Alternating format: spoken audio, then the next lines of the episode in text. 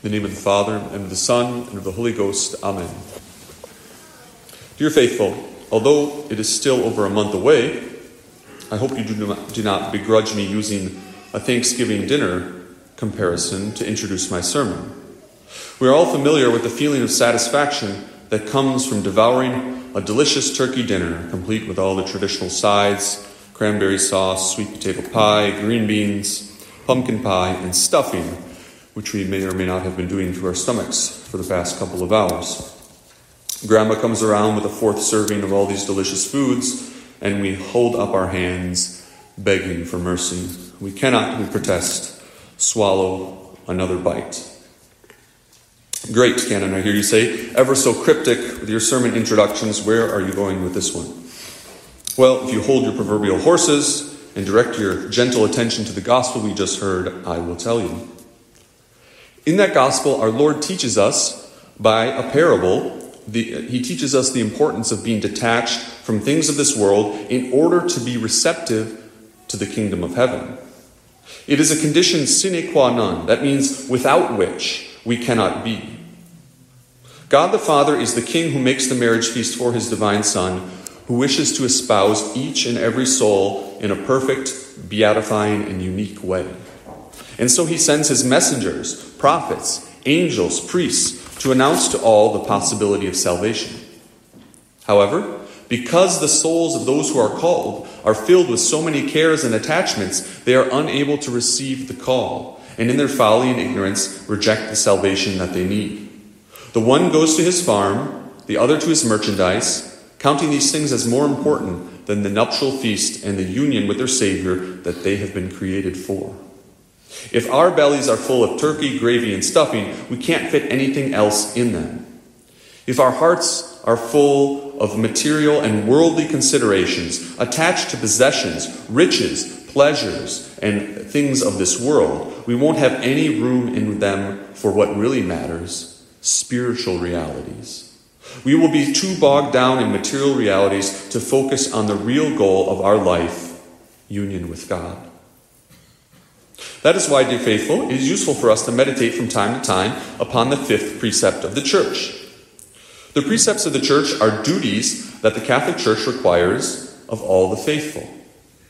Also called the commandments of the church, they are binding under pain of mortal sin, but the point is not to punish us. As the Catholic Church, as the, excuse me, as the Catechism explains, the binding nature is meant to guarantee to the faithful the indispensable minimum in the spirit of prayer and moral effort in the growth of love of God and neighbor.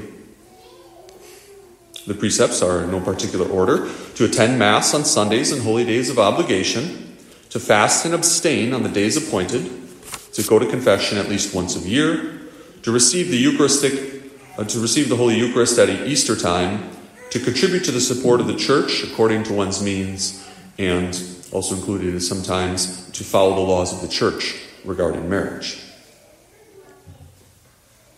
Returning to the gospel, dear faithful, we see the importance of having our hearts freed from all earthly attachments in order to make room for the kingdom of God in our hearts.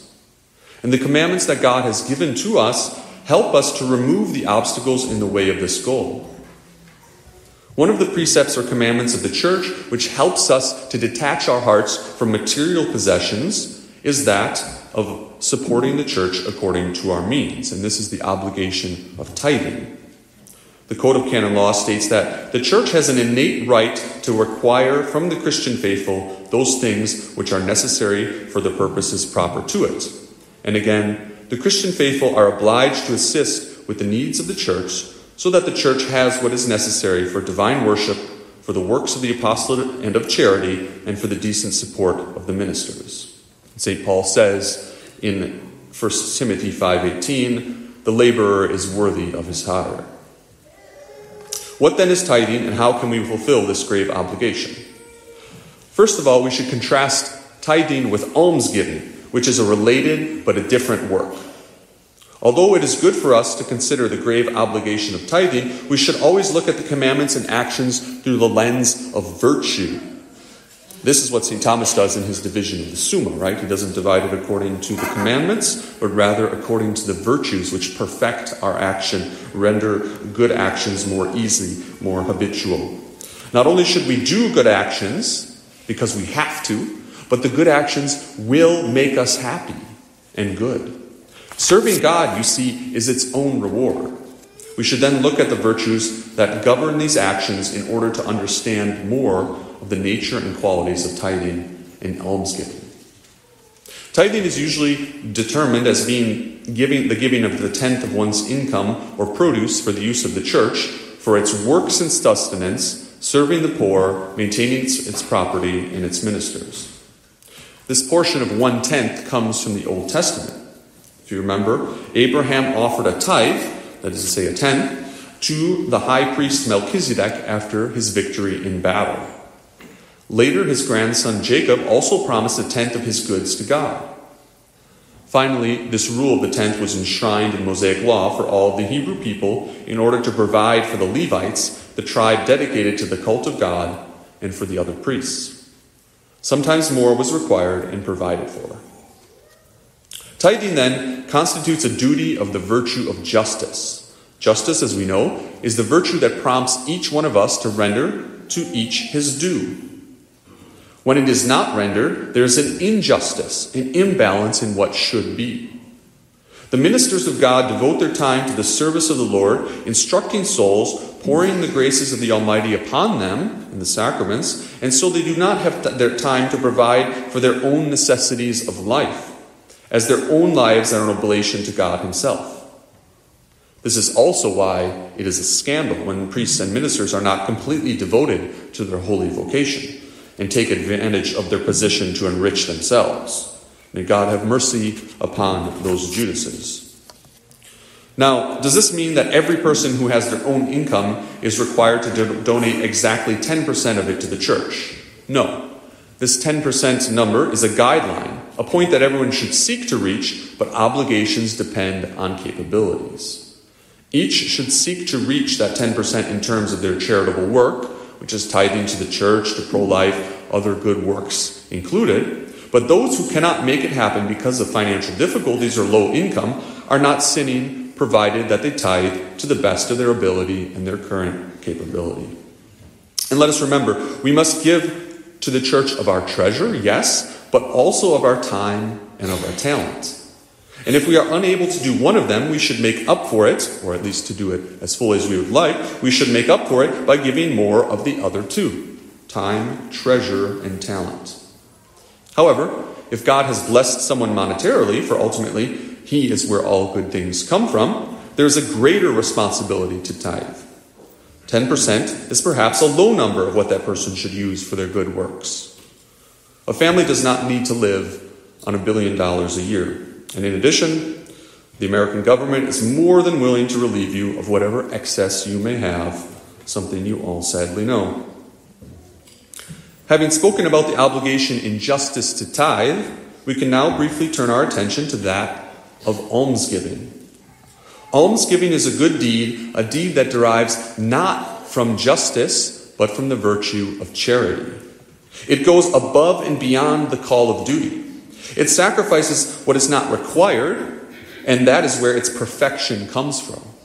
The motives for which almsgiving is done or are done, excuse me, include that of penance by sacrificing something material, we make reparation for our sins as an act accompanying a request to the Almighty so that we might be more favorably heard, thanksgiving for a prayer answered or favor received, or simply as a means of detaching ourselves from material goods and pleasing God.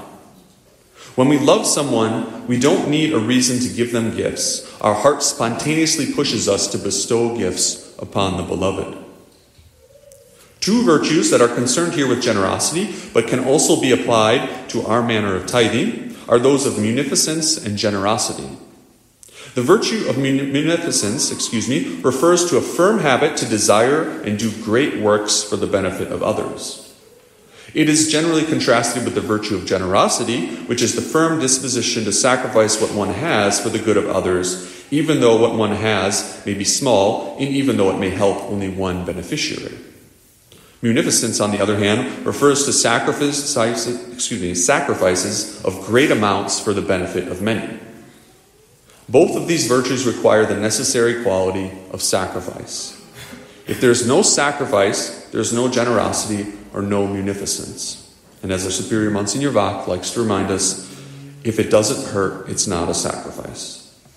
Munificence requires great means. Let us think of all the great kings and nobles of the Middle Ages, as well as all the wealthy benefactors of the church's great cathedrals and hospitals, orphanages, and schools that have been built everywhere, that she has spread her blessed influence. If we have not been given, given great means, let us not be discouraged, for God requires of us only the sacrifice of what we have. We can still be generous like the widow in the gospel, who gave all she had, even though it was only a farthing. She did more, according to our blessed Lord, than great kings who did not sacrifice so much. If we have been given the means of doing great works and of practicing the virtue of munificence, let us remember the warning that our Lord gave to the rich man. Children, how hard is it for them that trust in riches to enter into the kingdom of God?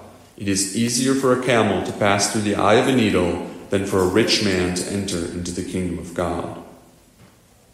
Let us be mindful then, therefore, dear faithful, that all we have been given in possessions, talents, skills, all of it, should serve our Lord and his kingdom, so that one day we might be among the happy ones whom he calls on the last day. Amen.